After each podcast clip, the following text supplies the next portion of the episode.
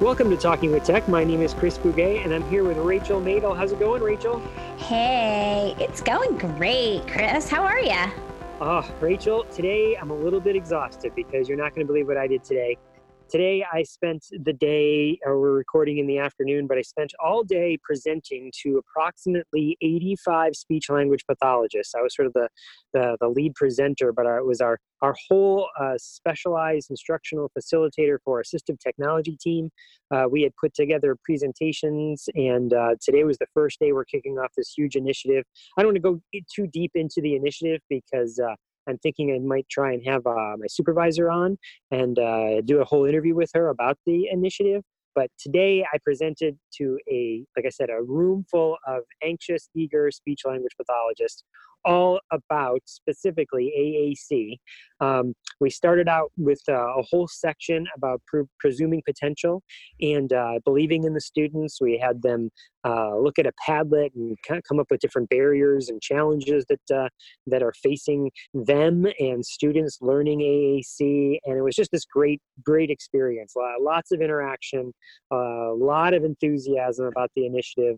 We're doing lots of training this year on AAC, specifically around partner augmented input, also known as aided language stimulation, also known as modeling, also known as the communication partner doing more uh, with the AAC device than necessarily the student is. And so this was, it was just a really exciting day for me. So I'm I might be a little bit tired, but I was completely jazzed all day. I love it. I love it. I I think it's funny. How many how many coined phrases are there for modeling? I think you hit did you hit all of them or are there more? Because there's a well, lot. I think I say aided language stimulation and partner augmented input, but then there's also aided language input. Yes, so I was going to say that one. Mix those, two, mix those two together. But yeah, that was one of the points that we made during the training is that um, we had talked prior to the training like well should we try and just call it one thing like partner augmented input and just use that consistently? And we said yes we should but when we tie in all the research research uses different things like well this is aided language stimulation not partner augmented input. No it's the same thing. So we really we decided you know instead of just uh, using one term we would educate people about all the terms you know? You could use all these different terms but it really means us using the device as much as, if not more than, the person we're trying to teach the device. Yep, I know. I actually just got off a coaching call with an ABA team, and that's what I was talking about. It's just so interesting because I, I, I'm sure you can relate to this, Chris. When you teach so much about the same things, they just feel so second nature to you. I'm like, oh my mm-hmm. gosh, like it feels like I'm teaching things that everybody already knows but everybody doesn't already know them. I just know them so well that it feels like everybody else knows them. Um, I feel like I say the same things oftentimes uh, over and over again, but it's important. Yes, yes. Oh, I, I know exactly what you mean. I feel like, uh, I mean, how many times do I tell people about, let's say, core vocabulary? Like, doesn't I mean everyone must know this by now? And it feels like, so this is really to date myself, but it feels like a broken record. You know, like repeating, repeating, repeating for kids out there listening, there's used to be these things called record players, and you put this this vinyl disc on it, and when it would break, it would skip and it would just repeat over and over and over again. I feel like I have to explain that now, you know. Yeah, like the cassette tapes. Remember when the the the tape would come out of the cassette tape, and then you'd have to take your finger and go like this. so it's funny you say that because um, uh, Margaret, my daughter, who was uh, on a previous podcast episode, uh, her and I were walking through an antique store just recently. Like we had, we were meeting mom and brother for, for dinner and we were early. So we're like, oh, let's walk over here. We went to an antique store and she saw a rack of cassette tapes and she's like, dad, what are these? And I was like, oh my goodness. You know actually used? I was like, remember Guardians of the Galaxy when they have she's like oh right that's those things. Like right so if you haven't seen that movie cassette tapes are in that movie and star lord uses them and it's like yes that's a throwback to uh that's that's how i can tie it into her background knowledge right is let me teach you what cassette tapes were through your experience with star lord and Guard- guardians of the galaxy. That's too funny. I like i remember waiting i used to have to wait for my favorite song. Like now we're so used to getting things on demand instantaneously. If I want to, if I have a new song that came out that I want to listen to, I just go on the internet and 10 seconds later I'm listening to it. But when I remember I used to wait for my favorite songs to come on and I would run to the radio that also had my cassette player and I would hit record and I would record it off the radio so that I could listen to it when I wanted to. yes, I did that too. Oh my gosh, I, I might still have some of those tapes someplace, buried in a in a drawer someplace. Oh, I love it. I love it. Well, it sounds like you're you're tired. I'm tired too, Chris. I had a big week last week. Yeah, what happened? Last week we had a video shoot for uh, my business. So, of course, I have a practice here in Los Angeles, but I also have an online business, and we create video content for parents and practitioners.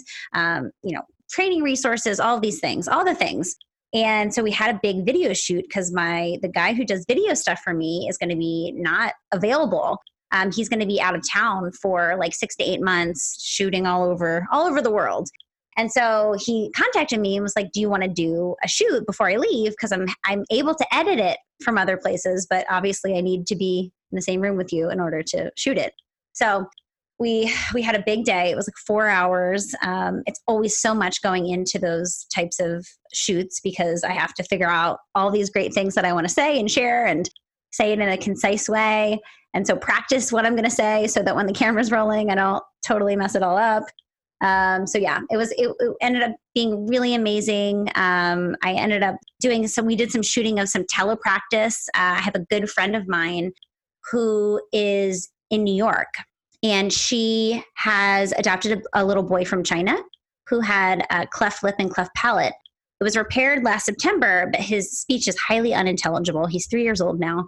Of course, I started hearing her talk about this this adoption and cleft palate and all these things, and I'm thinking like the back of my head at the time he was two, and I'm thinking like we need to start AAC like yesterday.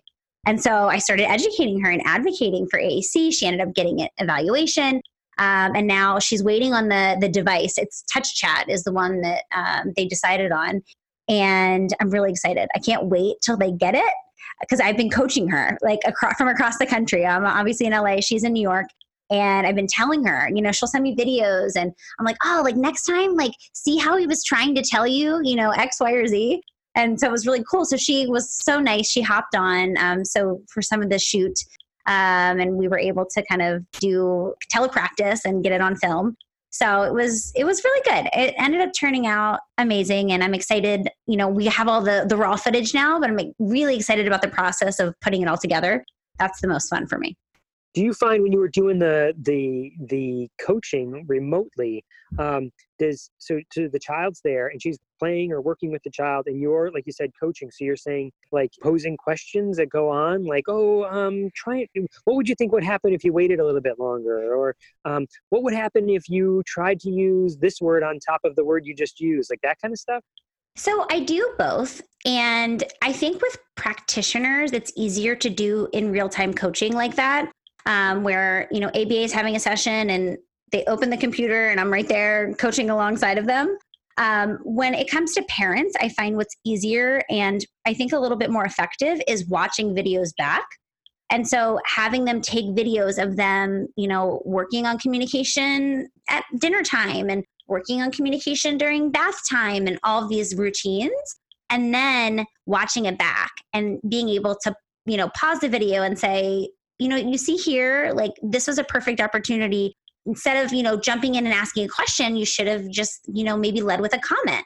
Um, and so anyway, that's kind of been my experience. But she she's so funny. She's been like sending me all these videos of you know all the things, all the different services, and it's just been really nice uh, being able to to see from so far away and be able to help too. I feel like I've really been able to help her. So um, I'm excited. I actually want once she like gets the device, starts using it, all these things. I'm like, you're coming on the podcast. You're coming on the podcast yeah. as like a parent, a parent perspective. yeah, that's amazing. So let me ask you more about the shoot. So um, do you have a topic in mind when you are scheduling the shoot? Like like you said, like video telepractice, you know? Yeah. So we we did a combination of a few different things. Um, we're kind of building out my website now to better educate about telepractice because I think it's an area that most people don't know about, understand, buy into. And it can be quite effective, especially for families that are in areas that don't have access to any speech language pathologist, let alone someone who, you know, specializes in technology. And so half of the shoot was kind of like, okay, what are some things that we can talk about that can help kind of support the idea of telepractice and educate? And then, of course, the other part was just like fun stuff that I wanted to talk about when it comes to AAC. So we were talking about the importance of pausing. Um, we have a video I'm really excited about. It's how a child won't stop talking when you use AAC, but we've cited research. So it's literally like we're going to show research, like three cited research studies that really show it because I feel like that's one of the biggest things I get pushback on. And it's one of the things where you're in AAC for the SLP, that Facebook group, and I feel like there's always somebody like, can somebody point me to the research that shows that using a device for communication won't prevent verbal communication? And so I'm like, I'll make that video. Wait, so the research is uh, is about that specific point? Yes. And that's what the video is about. Yes, it's me talking about that and how you know we can't use that as a reason to wait or to be nervous about technology. We know that a lot of times verbal speech increases when we use technology. And that's been my clinical experience. And I said that on the video. Absolutely. You know, it's funny. It's funny. You, you just recorded a video, and I just said that live today when I was walking around with all the speech therapists. Uh, we brought up the definition of AAC, and the first A is augmentative, right? And what it says right next to the definition of augmentative is to support someone who has verbal speech, right? So that whole myth, again, busting down the myths, and that's exactly what I said when we were saying this is a huge myth that uh, how often do you hear, well, this kid's verbal, so they don't need AAC. It says right there, that's what the A, that's what the first A is about. It's all about helping people who already have speech. They just need it to be clarified or supplemented in some way. Uh, and so that's what we talked about. And, and it, again, we went around and we asked for like inspirational stories and you know many therapists had said you know well yeah we started with AAC and then we gave it back because eventually they didn't need it anymore. And it's like yes exactly exactly they became so verbal and the the AAC just helped them get there faster. Exactly and the other the other videos that I made were basically talking about how we need to support language as a child's speech sounds develop. Because oftentimes that's what's happening right is there's severe articulation delay or phonological things or motor motor planning things going on speech wise and so children are then limited by what they can say verbally. Even though they might have tons of other things to say and lots of other opportunities to practice if we give them some type of augmentative communication. But if we're just relying on what they can say it's so limiting. And then by the time their speech sounds actually do come in, think about how language delayed they become. Yeah, so just do it. Don't wait. That was the other thing I was talking about how you should start it early. I use the mm-hmm. language visual supports instead of AAC because my and I don't know how you feel about this, Chris. And I don't know how much how much experience you have with like early intervention populations, but early intervention moms and dads and you know families don't want to talk about AAC. they don't want to hear about it. They're like, they're fresh into speech therapy. So they're like, you know, when you start talking about, yeah, we could use some type of device, it's like a hard no, oftentimes. That's my experience at least.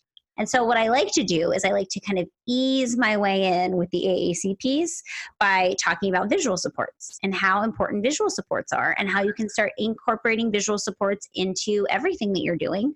And it's super simple. You know, your child is having a hard time, you know, they're not they're they're not saying words, take a picture of all the snacks foods that, you know, are in the fridge and that they could ask for and start representing language in a visual way. And that I find oftentimes alleviates some of the fear that parents have because sometimes like if you start talking about it too soon, it's just like parents shut down and then like they're like, see ya, like you're not on board with what we need here. We need somebody to teach our kid how to talk. right. And I'm like, right. listen, that is what I'm trying to do. But I'm also thinking about overall communication, not just talking. So anyway, but I, I have a video all about how beneficial visual supports can be and how you need to start incorporating them early so that children start having a way to communicate, decrease frustration as their speech sounds develop. You know, I think that makes a lot of sense. And it's something that uh, parents can relate to because uh, we as adults use visuals all the time, right? I mean, emojis come to mind, uh, the apps uh, they don't just have words on them on your phone, right? They're usually little squares that have a picture associated with them. And that's how you can quickly recognize them. And those are just two examples of, of how about in your car, you know, when the check engine light comes on, there's a visual there, you know, uh, and and we could go on and on with examples but those are examples that happen to people in real life as adults we rely on visuals so why wouldn't we provide those to students as well Exactly. I love it. Yes, we all love visual supports. Oftentimes, like with the clinicians that work for me, I'll say, like, send me some visual support. They're like trying to tell me something or, you know, whatever. And it means like send me a video or an email or like something. Um, but yeah, I love it. I love the visual supports. And just to, to kind of reiterate this last point, children will do what's easiest for them so the moment verbal communication becomes easier than using a device is the moment they'll do it every single mm-hmm. time. And so we don't need to worry about, oh, a child will, you know, get too lazy on the device, which is another video I did actually. I can't stand people who call kids lazy who are having a hard time communicating. Children will choose the path of least resistance every time. So we don't need to worry about, you know, whether or not if, if one's easier than the other, that's what they'll choose, at least sure. in my experience. Heck, me too, right? I mean, most people take the path of least resistance, you know, uh, and so why wouldn't students do that as well? And as soon as verbal becomes less difficult, they'll do it. They'll use it. Mm-hmm. And sometimes it's vocabulary specific. Like I have kids who sometimes they'll say yes and no verbally, but they'll say other things on their device, and vice versa, depending on the day and all those things. So Rachel, I think that's something I've learned over the years, especially here by doing the podcast. One of the interviews that comes to mind is Alyssa Hillary Zisk. And what they were saying during that interview was how sometimes they use the AAC and sometimes they use their voice. And it depends on the moment that works best for them in that moment in the situation. So even as an adult, sometimes you it would not mean that you would just use one or the other, right? It's just a huge takeaway from that interview was that we all use AAC. Could not agree more. I think you're exactly right, and I think that's that's actually something that I cite when I talk to families. Is we have adult AAC users who are part-time AAC users, meaning sometimes they use verbal communication and sometimes they use AAC. So I think that's something that we can use to guide our practice for sure. Totally, and I think it removes some of those uh, the the fear factor that might exist for parents. Absolutely. So, Chris, let's talk about today's interview. I'm really excited. Like, so excited. Who are we having on today? Today is one that we've wanted to have on the podcast for a long time. Uh, this is sort of a legend in the field of AAC. This is Gail Van Tatenhove, who I've known for, for many years. And I just recently uh, reached out to her and said, Gail, how about you come on the podcast? I spent some time with her at ATIA and I've seen her in, in Pittsburgh. And uh, she's a fantastic person, a wealth of information, so many resources, has helped so many people over the years. And uh, she was really gracious and uh, willing to come on and, and, talk about something we don't talk about all that often on this podcast because you and I are so student focused. But because this is a podcast all about AAC and across the lifespan, we wanted to, t- to talk to Gail. She does work with a lot of adults and uh, thinking about uh, caregiving uh, across the lifespan, including end of life. That's how we know our podcast has made it, Chris. We have Gail on. That's like the litmus test. Like we've made it, Chris. We've done it. Talking with Tech has done it. we we accomplished that goal. We made it there. Oh, oh it's all it. it's all downhill from here, Rachel. no, I'm so excited that she was able to come on and talk with us, and I'm really pumped because this is an area that we don't talk about enough, and it's an area that I definitely think is important because our children AAC users turn into adult AAC users. And so mm-hmm. it's really wonderful to have the insight and perspective about what adults who use AAC, what kinds of, you know, things that we need to work on with them and prepare them for and using AAC in the community, not just in a therapy room and all these things I'm really excited to to talk with with Gail about. Yeah, so that ATIA, um, Gail's presentation was specifically about end of life and using AAC towards the end of someone's life uh, and uh, supporting the caregivers and the role that the SLP plays in that dynamic. Um, and it was really moving and emotional and and, and got it like I, am closing out this presentation and, and I'm gonna I know I'm gonna make everybody cry and she certainly did. Um, I was like, well, we got to get on and talk about this because, like you said, um, you and I have used this phrase "design with the end in mind," and that's often thinking about a, a, a kid being an adult. But adults eventually get older and then much older, uh, and then pass and that if we're caregivers all the way through how do we support the caregivers all the way through? If we're therapists thinking all the way through how do we do that? And gail has some uh, excellent amazing strategies to share. Love it. So if you guys haven't already please join our facebook group. Lots of amazing conversations are happening in there. Any updates that we have they go right into the facebook group. Just simply search talking with tech and our group will pop up and we would love to have you Hey, Rachel, one last thing. We haven't done this in a while. How about we read one of the most recent listener reviews? And uh, in the past, we've read some of those reviews out, out loud here on the podcast, recorded them. So we do have a review from grateful grad student Karen. She says, How did I just now learn about this podcast? I've been listening to the episodes for over a week now, and I love everything I'm hearing. I'm currently a grad student with a dual interest in communicative disorders and assistive technology. I feel that AAC and AT have incredible potential to improve the lives of so many with communication disorders.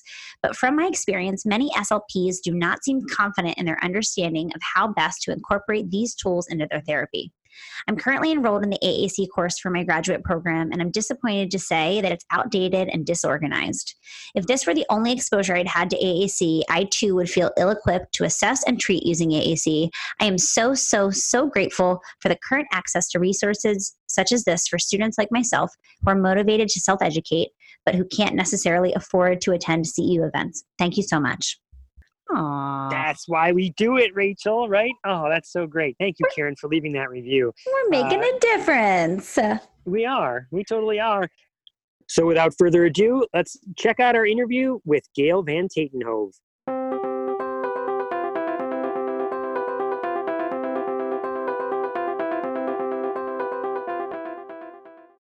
Welcome to Talking with Tech, and today we are here with Gail Van Tatenhove. How's it going, Gail? Very well, Chris. Thank you.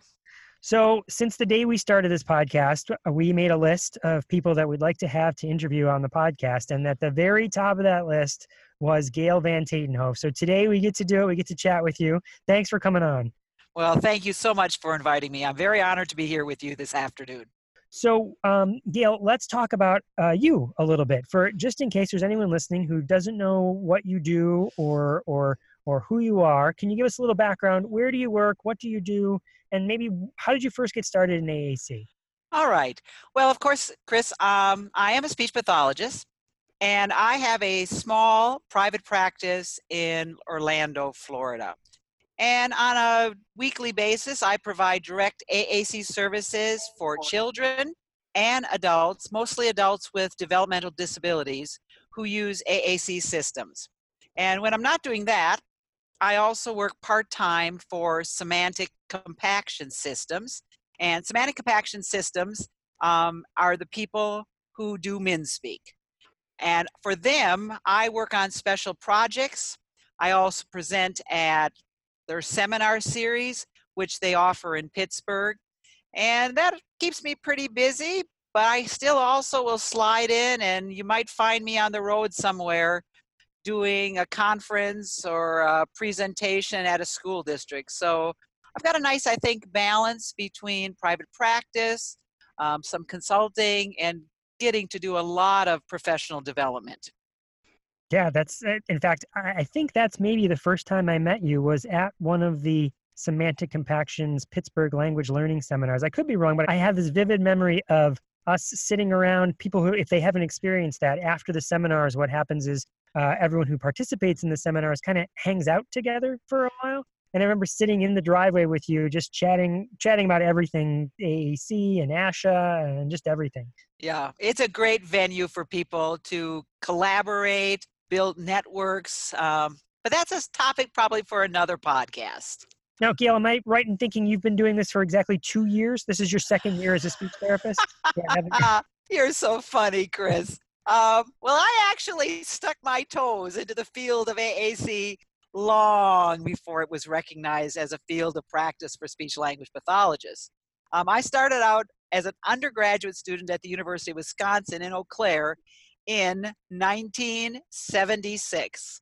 Um, and I'm not sure between you, Chris, and Rachel, which one of you might not have been born yet in 1976. I wasn't born um, yet. I wasn't born yet. Yeah, well, years. yeah.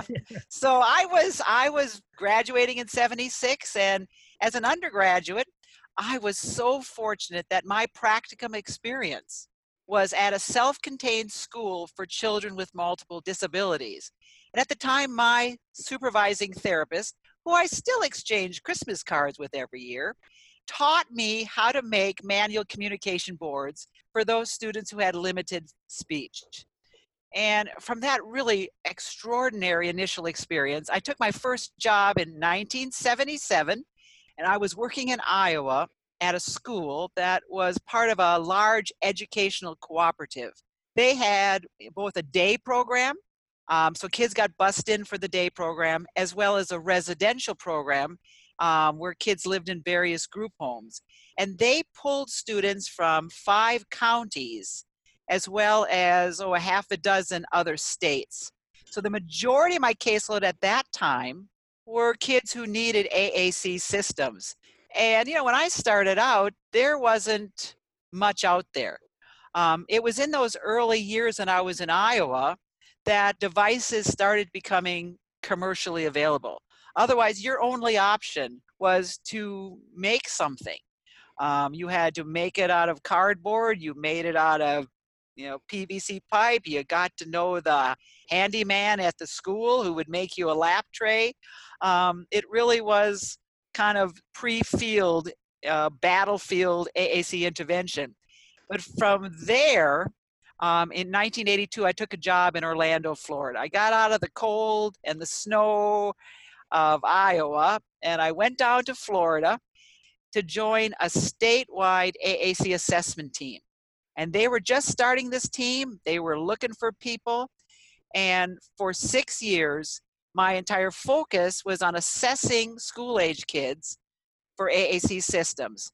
And then my specific job after doing the assessment was to travel to the local school district to help those teams implement our recommendations. And there were times I read what we had recommended for a kid and thought, what were we thinking? Mm-hmm. Um, you know, in this situation, you know, this isn't going to work.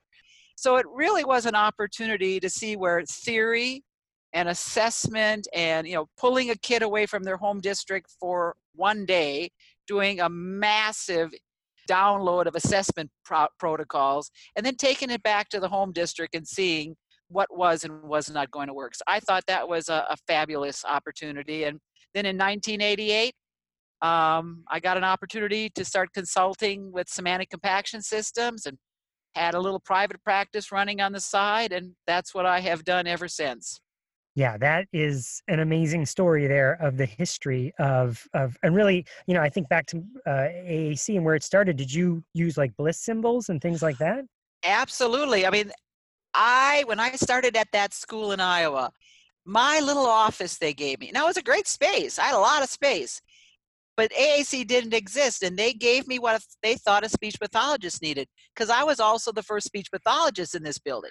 So I had a mirror, a Peabody picture vocabulary test, and office supplies. Um, and there were no, there wasn't Boardmaker. There were no symbol sets you could commercially buy. Mm-hmm. So I had a local artist draw me some pictures on a special kind of paper, and I took it to the office to a mimeograph machine and ran them off. Um, or you could buy bliss symbols. And so I did get into bliss symbols and I got trained in bliss symbols, and they were my first introduction to really establish AAC practice. I was very lucky to be able to get up to Toronto, meet Shirley McNaughton, see what they were doing up there at the Bliss Symbol Communication Institute, um, and so I consider her one of my early mentors and helping me figure out how this AAC thing actually worked.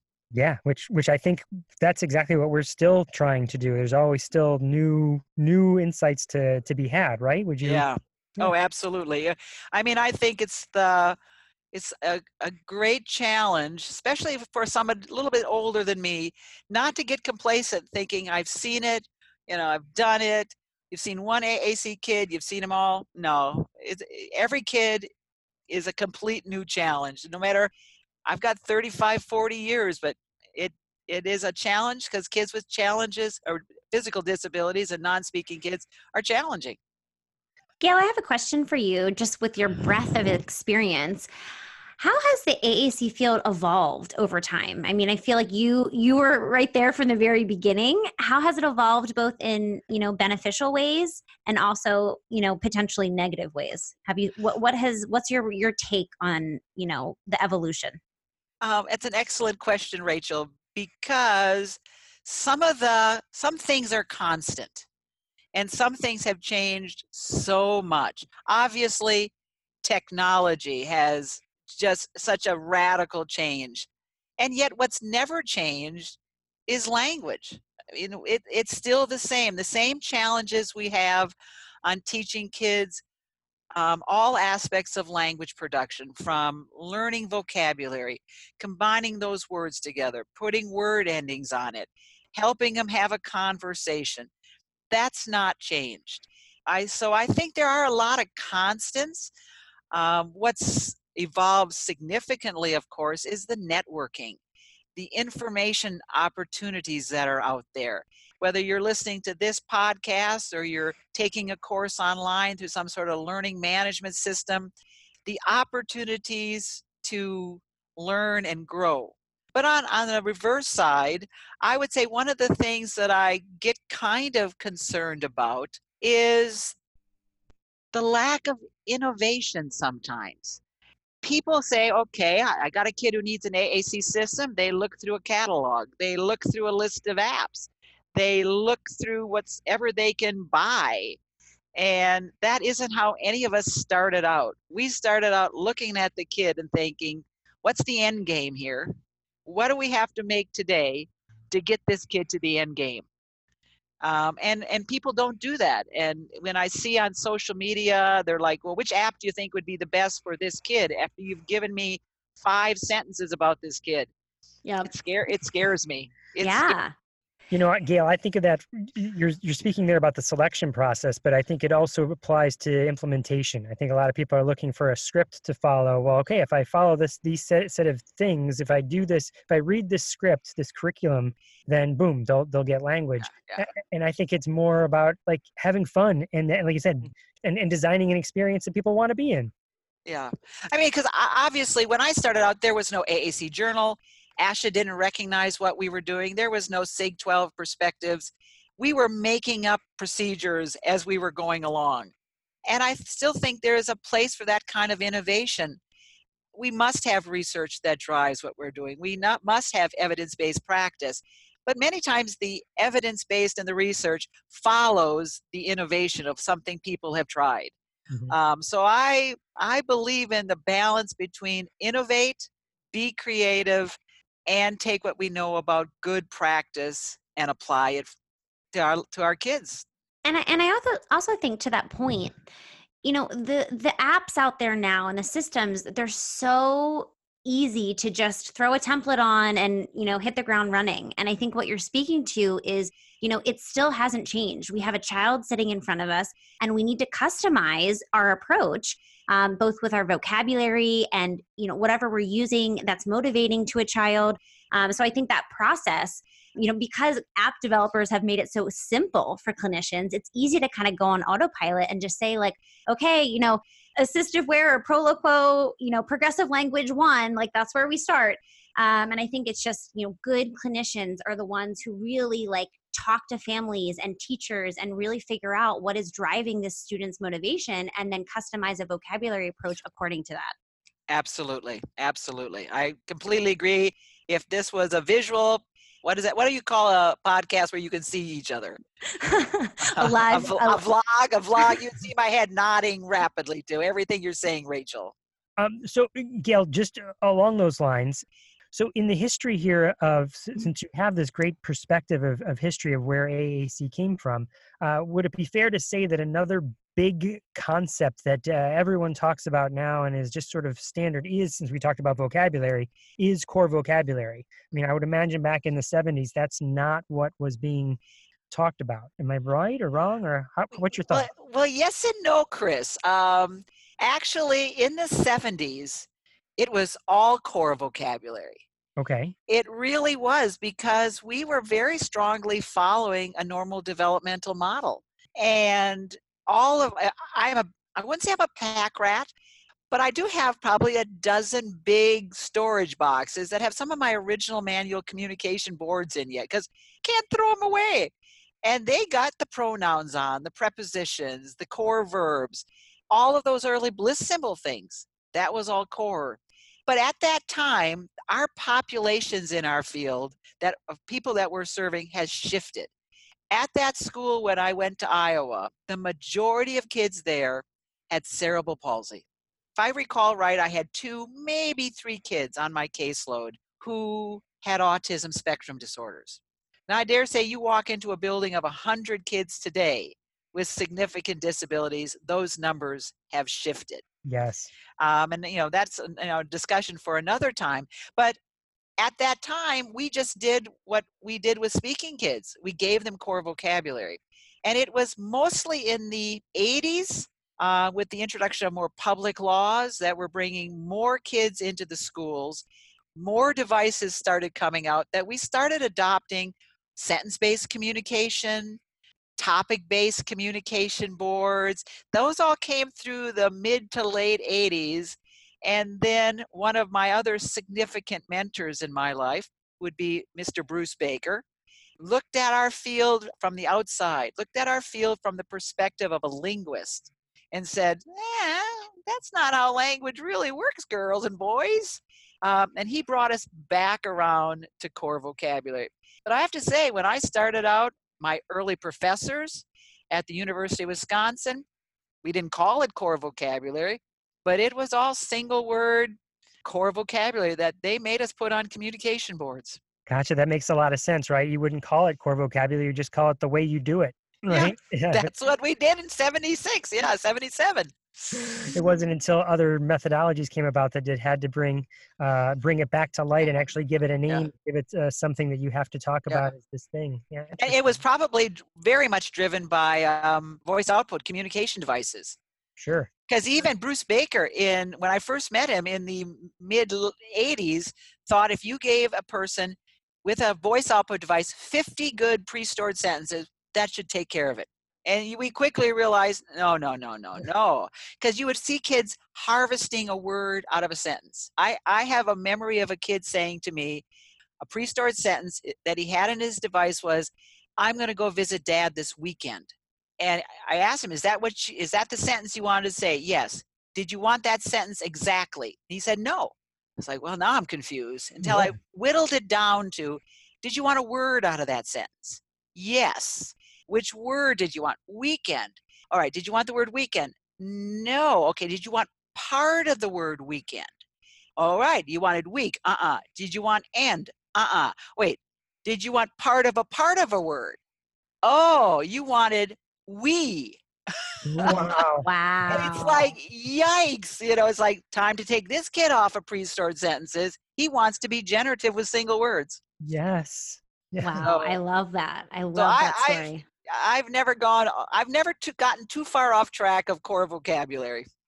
So, Gail, let me ask you this. So, kids, we've been talking about kids here now, but kids eventually grow up and they become adults. And so, I, you said that you work with uh, adult users as well, right? And adults with uh, intellectual disabilities. Is that right?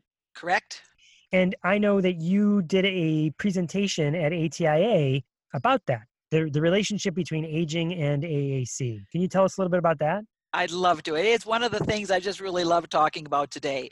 You know, a lot of these adults that I'm supporting now, I actually picked them up when they were kids, uh, but we've aged together. Um, and so I'm now in that season of life where I'm spending the majority of my time working with adults with intellectual or developmental disabilities who are aging. And I'm talking that range of somewhere between mid 40s. Um, and the oldest person I've just I picked up a while ago, I'm not seeing him anymore because he's passed on, was 72. Mm. So you got that range there. Um, and we, we often laugh because I'm aging. I'm at the I'm 65. I'm I'm not shy to tell people my age. Um, and we feel like we're going through this journey together.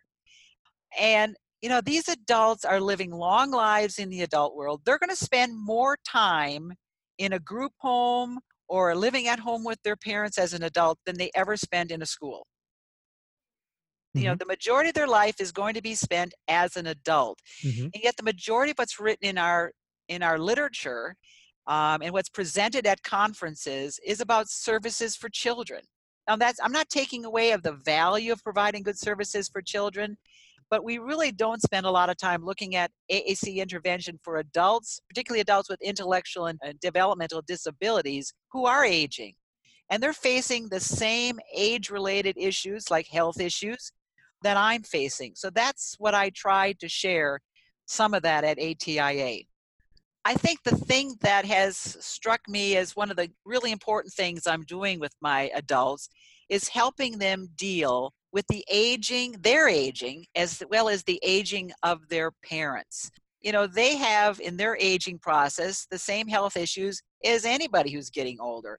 But unfortunately, they're a very vulnerable and underserved population medically with many healthcare disparities. They do not get the same healthcare treatment that I get when I go to my doctor. And they're going to have issues with their joints and with their muscles, like arthritis.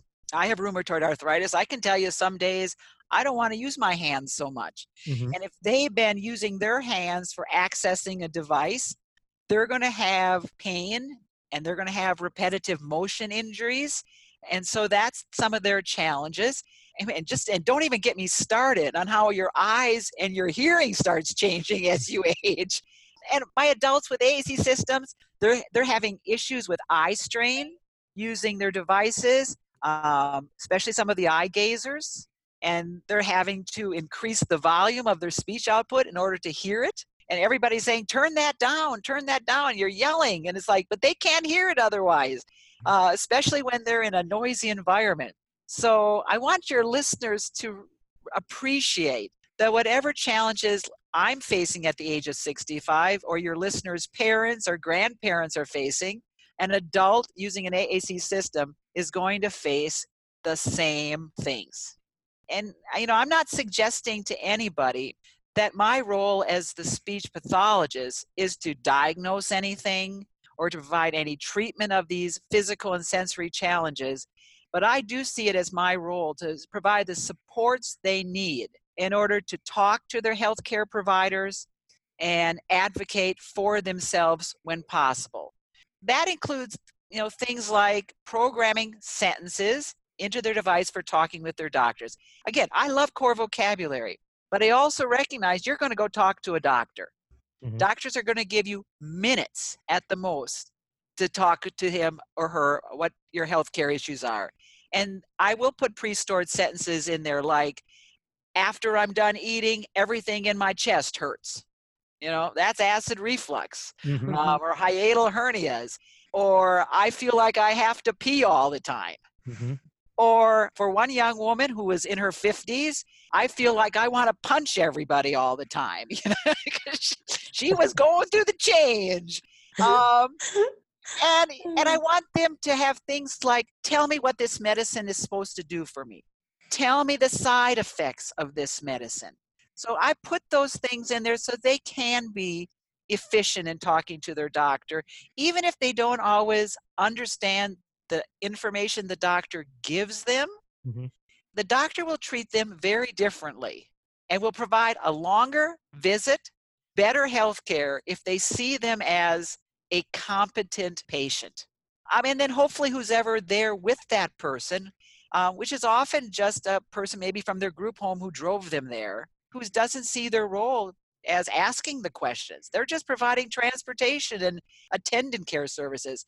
At least that person can be there listening and maybe recording their, the doctor's responses. This makes a lot of sense to me.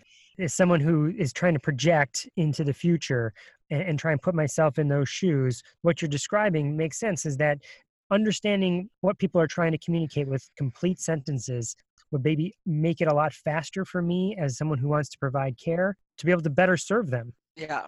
And you know, many of the, I, in fact, I was just talking with a mom today. She said, "Oh, I was so excited. My son went in to see his hematologist.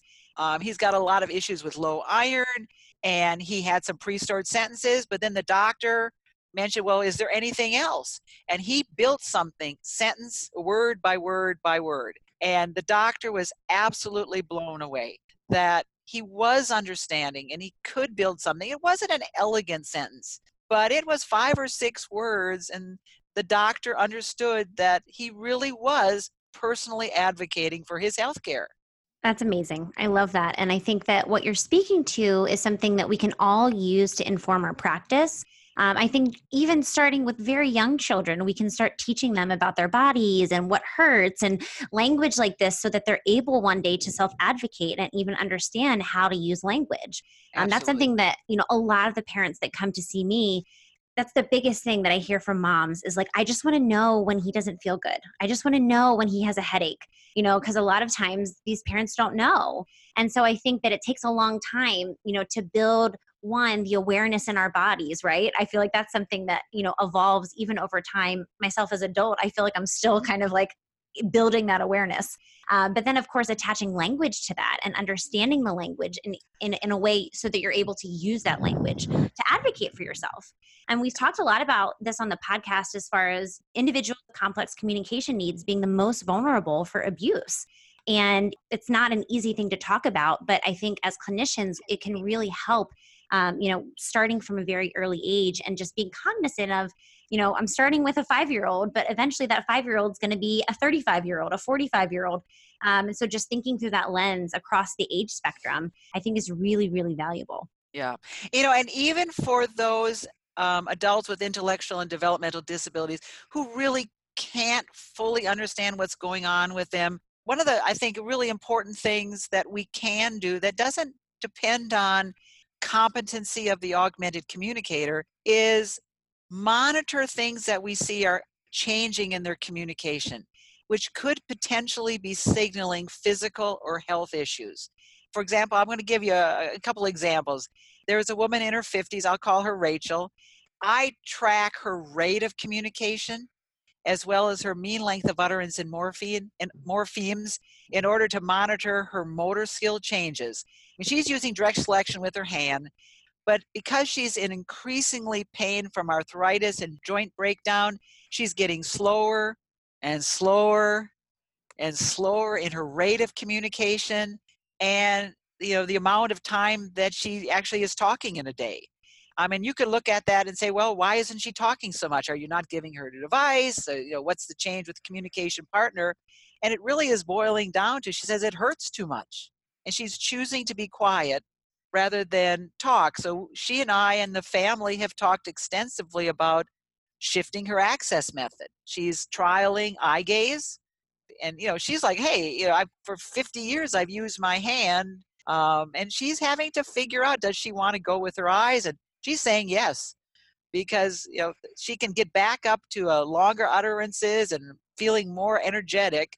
Um, we just have to make sure her eyes aren't going on her too uh, during this mm-hmm. process, which is what the problem I'm having with this other guy who's my same age. Ben and I are like our birthdays are within one day of each other.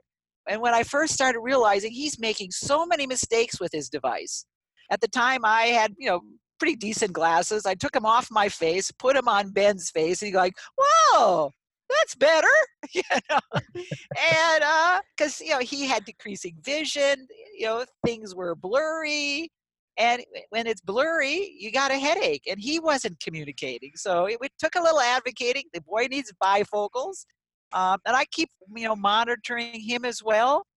Um, and with all my clients, all these adults, you know, with the one that was, you know, aging significantly and his mother had passed away, I I actually monitor what they're saying to see if I see them talking about depression or mm-hmm. pain or anxiety. And of course, you know, you get the permission for for you to look at their language samples if you're using a device with automated data logging. And I look at it for anything that I consider markers for depression. And it's not a pleasant thing when you see somebody saying, I don't think I want to go on. Mm. You know, those are hard things to see, but you better catch that now and go talk to the family and, you know, or somebody think, I don't want to get out of bed anymore. You know, you want to be able to um, address that in a healthy way. So, Gail, let me ask you having worked with people who are moving towards the end of life, is there does their language change at all? Is there certain things they want to talk about more than less from your perspective? I would say, well, for so many of them, their end of life will come probably more unexpectedly than yours or mine will. Mhm. I mean, my parents passed at the age of 88. I mean, I watched the progression for 10 years. And we know from a literature on typically aging adults, your interest of what you want to talk about does start changing.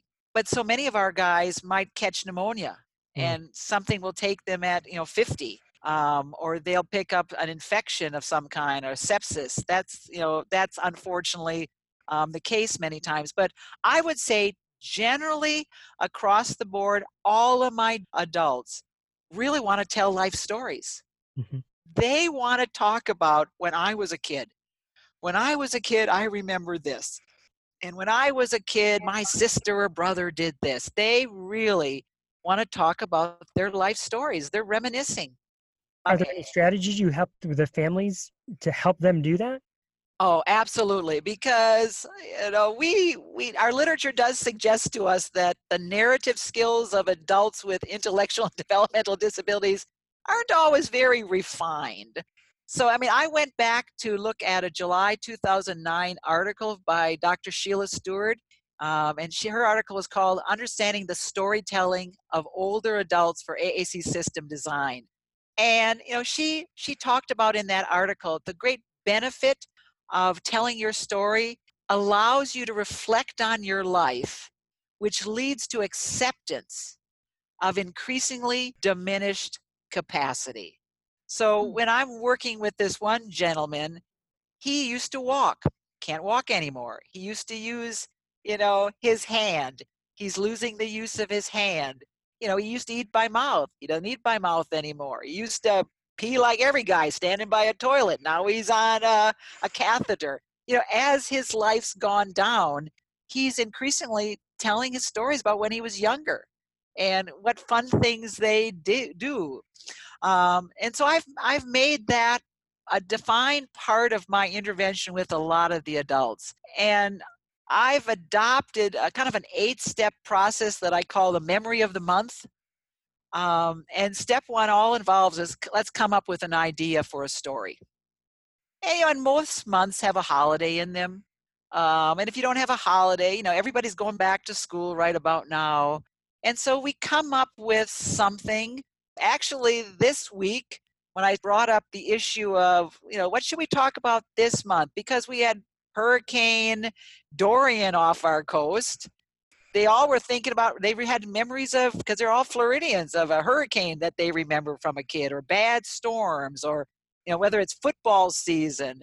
Uh, but we always come up with something, a story of the month because it's generally going to take us about a month to get this story put together. Because Mhm. I'll see most of my adults one to two hours a week. Uh, so once we have our general idea for a story, then I just spend as much time as I can to give them whatever inf- information they can actually give me independently. You know, just tell me the best story we can.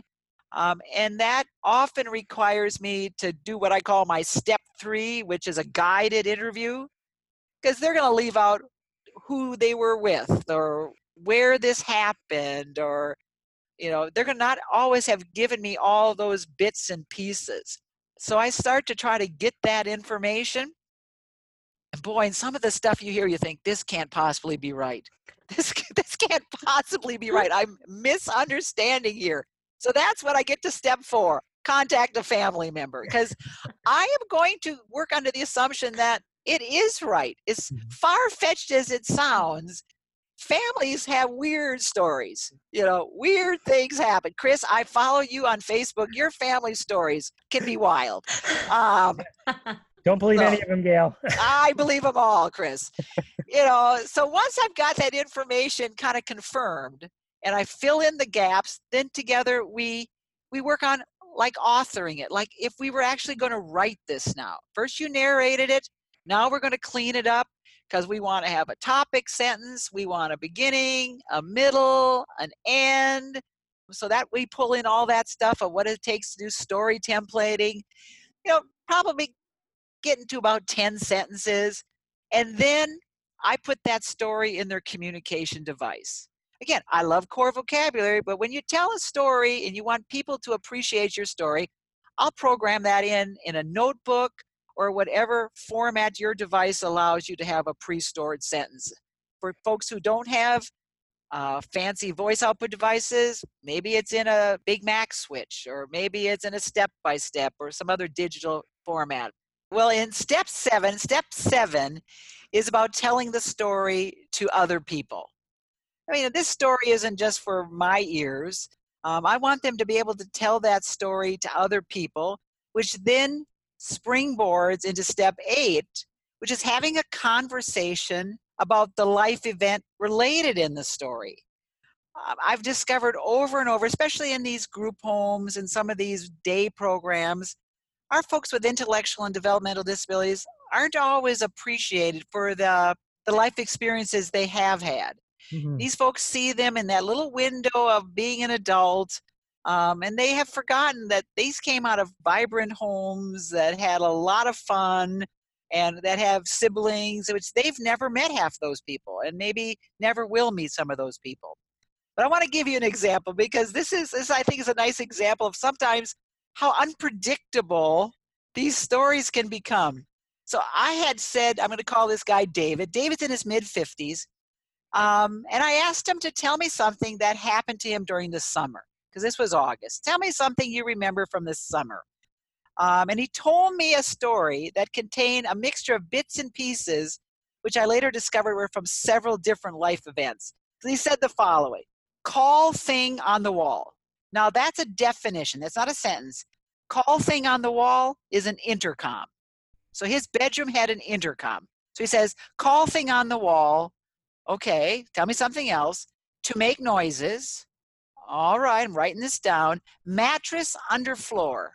Okay, because my job is here. I'm just just tra- transcribing. What else? Ghost. Ghost. All right. What else? Snake, like S N A K E. Don't snake to call mom name. A snake that called your mom's name. Okay. Brenda, that's mom. Wall thing falling down. I'm like, okay, is the intercom falling off the wall? Ghost again. So ghost is really important here. And Angel Mindy. Now Mindy's his sister. Like, okay. So I call her up because she and I know each other very well. Um, and I learned that that David was doing a mashup of two events. And so if you can bear with me, I'll actually tell you what the two stories were. The first story we called Snakes. And he said, when I was about four or five years old, something very scary happened to me. I was in my crib and I heard something under my bed. We had an intercom in our house so my mom and dad could hear me in my bedroom. They heard a funny clicking sound and dad came to explore. I used my voice, eyes, and body to help dad understand what was wrong. He figured out that I was telling him that something was under my bed. Dad moved my bed and found a nest of pygmy rattlesnakes under my bed. Oh my goodness. Oh, yeah. They were pretty small, but they made enough of a sound with their rattles that I knew they were under there. Dad got rid of them. Wow. So, you know, so he had given me that bit about the intercom was making noises and snake and, you know, uh, anyway, so I was like, okay, now what about Mindy? What about this bit of ghost? I mean, where does ghost fall in this story? And so Mindy says, well, you know, our house was haunted when we grew up. Haunted? okay. Uh, she said, well, so our story became when I was growing up, we had a ghost or spirit of some kind in our house. And everyone in their family absolutely believes this. Sure. Yeah, we have lots of family stories about strange things that happened in our house. Our only explanation was a ghost. For example, once Mindy was playing on a bookcase and it was not attached to the wall. It was about to fall over and hurt Mindy, but the ghost called out my mom's name over the intercom. So that's where he had said, Ghost, to call mom's name, Brenda. So over the intercom, they heard Brenda. And it wasn't David because he can't speak anything that you could understand. And he's like, but mom got there in time to save Mindy. Maybe the ghost is a guardian angel. like, Right. that's his story. You know, so he gets that in his device. He goes and tells his friends that are part of the adult, you know, Yep. training program. And you know, everybody now starts talking about ghosts and snakes. You know, the general consensus was snakes are bad, ghosts are good, um, and cool. um, you know, so we had this really interesting group chat about you know who believed in ghosts and who didn't believe ghosts. But you know what? What I love the most watching that is it drew people into the life of David. And you saw other staff members who often weren't always very engaged start telling similar stories about weird things that happened in their lives. And I thought, he is contributing. hmm Now, obviously, the stories we programmed in, I've cleaned them up significantly, but it just helps people treat him a little bit more respectfully. Um, and, you know, so I call his sisters, I call anybody I can to say, help me make sense out of this story because he's laughing like a crazy guy as he's trying to tell me this, but he really can't give me much more information. You know, Gail, this this I'm going to tie this to my own personal story here. Is that um, just today I was uh, doing a presentation with a bunch of teachers, and we were having the conversation about stimming on a device. So a person with autism, and there's this often presumption that oh he's just hitting random words or he's just hitting the same word over and over and over again. And this teacher told the story of how this one kid was hitting he he he he he he, and they thought he was stimming at first, and they realized he hit He's it all together. He's laughing He's Right. laughing.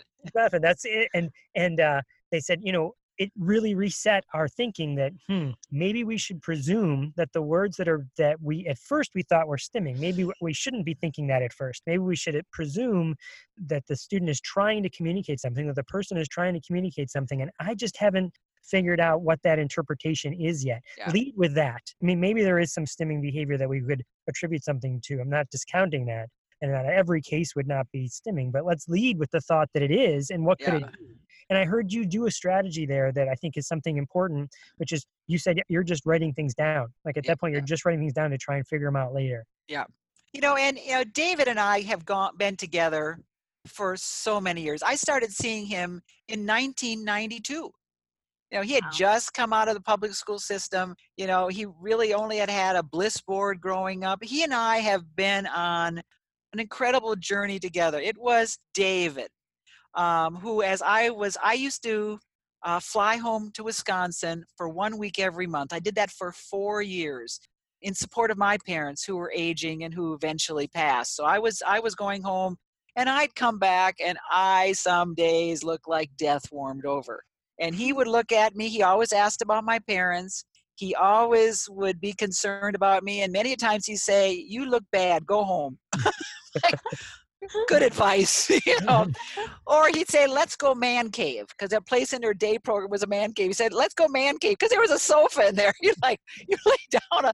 I mean, to have that kind of relationship with somebody, and now our our roles have reversed. You know, he's had some health setbacks, but mostly his father is. His father has a degenerative disease, and in the past years, lo- his dad's lost his ability to walk. He's losing his ability to speak and you know and now at this point he's wanting to figure out how can i help my dad? So last week he was asking me could i make a word and spelling board for his dad? And could i revitalize his old Accent 1200 for his dad?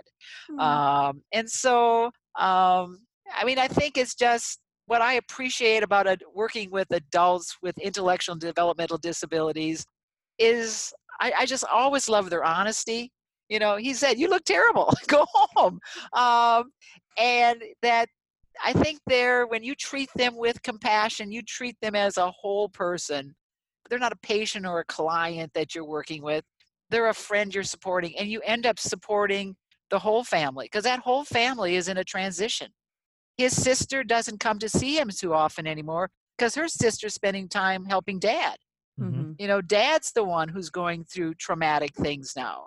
Um, and David's wanting to talk about could I move to where other family is in North Carolina after dad passes? And he now wants to have stories about his dad added to his device because he said, I want talk at remember time. What's Yeah. a remember time? That's the funeral. Mhm. So he wants stories in his device for dad's funeral. And he said, and I want to go visit Dirt Place, which is the, the cemetery. Very- mhm. Um, so you just really, um, I, I think it's important that we're there for them as a speech pathologist to help them navigate what, for all of us, as we age and as we lose our parents, is an utterly devastating, wretched time. And if we can do something to be the ear that listens to them, helps them record their memories. Um, and more and more, I'm collecting photos and recording family memories because it's what they need now as they're in this phase where they're aging and they just don't get a lot of services Mhm. and their their lives are um, having going to have a lot of losses. So you know this is what David and I are working a lot on now, remembering those happy things, getting those happy things recorded in his device. Not only that he can share them with others, but for those times when he's really sad, he can play them, listen to them, and it's a comfort to him. I love that, and I feel like we we connect with each other through stories, and Mm. so that's exactly what you're doing. You know, with these individuals that you work with, and it's just it's so amazing to hear because I I can't even imagine how empowered the people that you work with feel when they can finally, you know, with your help, be able to finally communicate a story that they probably see so vividly in their memory. You know, they can finally communicate that, and then not only that, but connect with other people, you know, by telling that story. Yeah, because our stories are bridges to other people, and and I find it a great privilege that I can be there for those adults that I do support and help them build that bridge. So, Gail, let me ask you, what floats your boat recently? What are you passionate about? What are you thinking about? What's the next steps? What's uh, what are you thinking about? Well, you know, that's a great question. You know, my friends ask me that all the time. What are you going to do next? Or, you know, where do you, what excites you in this field? And, you know, in all honesty, I'm thinking about retiring. I, uh, I'm, I'm ready to retire. Uh, when you retire from something you've been doing since 1977, you can't walk away from something. You have to walk to something. Um, and right now, you asked me about the basics before. What's changed? I want to go back to the basics. And I know that's strange, but what I what I'm excited about right now is exploring the opportunities that might be out there to go to developing countries as a volunteer and help establish the basics of AAC supports. And right now, off the coast of uh, Florida, there's a little country that I'm really interested in, and it's called Cuba. You know, Cuba is one of the largest Caribbean nations with 11 million people. About 400,000 have disabilities. 38% of those have an intellectual disability. I've never been able to find the statistics on the number of individuals who need AAC systems, but I'm going to guess it's a big number. Um, so my dream is to get to Cuba and help something in opening up some knowledge base and getting some effective and affordable low-tech AAC systems there. Um, so I'm, I'm kind of just waiting right now, curious as to what doors will open for me. Um, right now, I'm planning to go to the biennial ISAAC conference in 2020, August of 2020 in Cancun, Mexico, um, where I'm hoping, fingers crossed, to make some connections to be able to move forward with that chapter. I mean, I know some people who have visited uh, Cuba. I know people who have done other kinds of humanitarian and mission kinds of things in Cuba. So I don't quite know what's going to connect it. And maybe it's not Cuba, maybe it's someplace else. But I think right now, I like to go back to the basics and bring 1977 through 1985 to some place that you know needs to get that groundwork and then help them build on that. That sounds like an. Can I? Can we come, Rachel? and I are gonna Please, come? please come. You know, I might be going to the Bahamas instead to try to rebuild something. I don't know what's going to happen there, but yeah, I think that's it. Always has excited me. The basics have always excited me because you give people language. That's the basics. Technology has come, technology is gone. Mm-hmm. Um, and I can't predict what the technology will be like in the next 20 years of our field. I, I can't even begin to imagine it. Uh, but language is language is language. It pretty much stays the same, and that has always been, and I think will always be what floats my boat.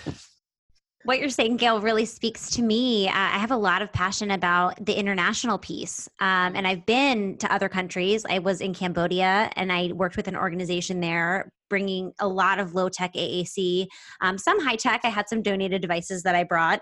Um, and I'm actually about to head to Nepal and work with the Autism Society there. And it's just, it's, you're exactly right. It's a challenge because, you know, there's so many additional layers that you have to think about with the language barriers, you know, and not having access to high tech systems. You know, I, I, I would meet it. I met a, a, student when I was in Cambodia and I thought, oh man, like a high tech system would be amazing for this individual. I didn't have a high tech system. And yeah. so it's a lot of problem solving, but it's back to basics in yeah. a lot of ways. Um, and, you know, we just take for granted the fact that we, and, and don't get me wrong, we definitely have parts of our country that are in need of AAC clinicians and specialists and don't have access to services. But, you know, the need abroad is just so overwhelming. Um, and so, you know, anything that we can do to help support communities that like Cambodia, for example, they just brought speech therapy to the country. I mean, it wasn't even a profession, you know, five years ago. And so it's just like to even wrap your brain around that, you know, it's just, it's so crazy. So I'm quite passionate about those things too. And I feel like with with your AAC celebrityness, you could make a huge impact, Gail. Oh, sweetheart, you're never uh, you're never uh, a prophet in your own hometown. you got to go to another country to get it's that. true. It's true. Well, Gail, maybe we can have you back when you get back from Cancun and talk eh, whatever the connections are or wherever you end up going. Uh, we'd love to hear what those stories are like because uh, the podcast, fortunate enough, is is listened to in multiple countries. And we hope that this is a, a, an avenue for other people to take. You know, the world has never been smaller. Well, I'm just so honored that you would include me in your podcast. It's it's one of my go-tos that I love listening to. I appreciate the work that you two are doing with this, and um, encourage you to just keep moving it forward. It's a great contribution to our field. That means a lot coming from you, Gail. I'm so excited that you were able to come on with us. Thank you so much for sharing all of your wisdom. I'm so excited. Thank you, Gail. All right. Thank you all. So, for Talking with Tech, we will talk to you guys next week.